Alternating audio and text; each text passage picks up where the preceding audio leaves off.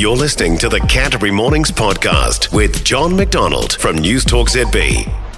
Did you see all those mongrel mob guys uh, taking over the streets of Opotiki on the TV news last night? I mean, talk about riding roughshod, hanging out on the decks of utes, you know, the motorbikes, driving up motorbikes and all of that. Oh, yes, yes. And the police standing on the sidelines filming them with their phones. I didn't know until I watched the TV news last night that I carried a policing device around with me every day. But I do. Because that's what I saw the cops on the news uh, in Opotiki using to keep tabs on things. As the mobsters headed to and from laying their beloved leader to rest, they had the phones out.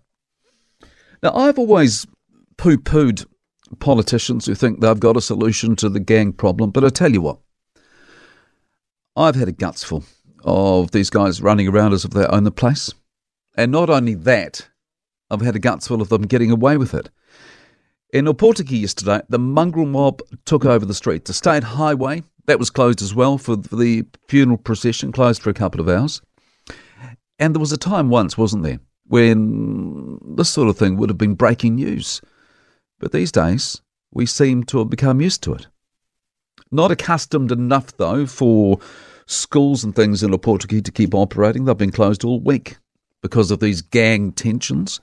And it's not just a familiar scene on the news. It's not just something that happens up north anymore. Here in Canterbury, we've seen gang members congregating at public spaces like hospitals, haven't we? Intimidating other members of the public. I've seen them with my own eyes at Christchurch Hospital, hanging out the front door as if they are the um, what the American Secret Service, and Joe Biden's inside having his tonsils out. And there've been reports in the news of uh, these turkeys walking around intensive care as if they own the place. People have called us up on, on the show about it as well.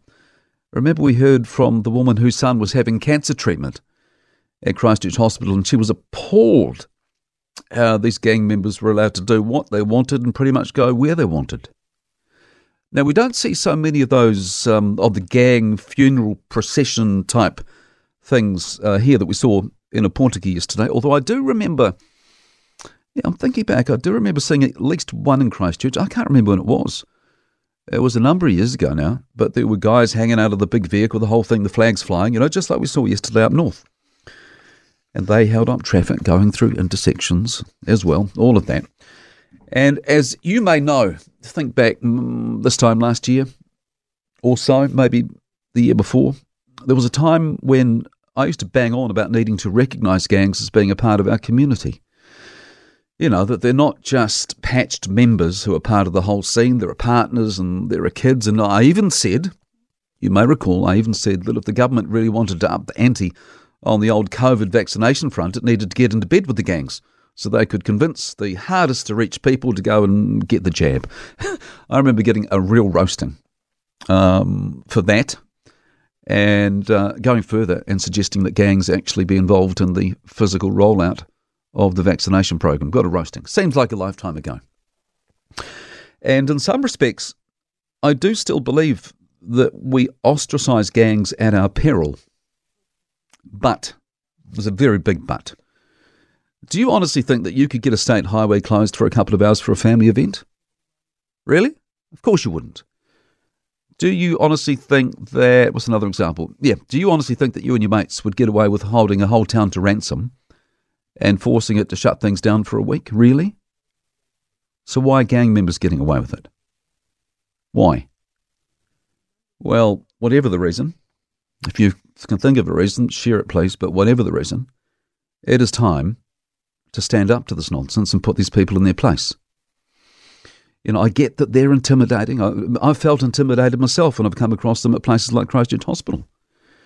And I get that we don't really want to kick up a fuss because who knows how they might retaliate in some way. But, but again, is it really too much to ask for gang members to be treated exactly the same way as you and me? Is it really too much to ask for the authorities to stop turning a blind eye and to treat us all the same? Because if we're going to be all inclusive on it, and if we're going to acknowledge gangs as, you know, they're people too, and they're a part of society, just like us, just like you and me, if we're going to do that, then surely that means them facing the same consequences for their actions that we do. And so I think time is up. For more from Canterbury Mornings with John MacDonald, listen live to News Talk ZB Christchurch from 9 a.m. weekdays or follow the podcast on iHeartRadio.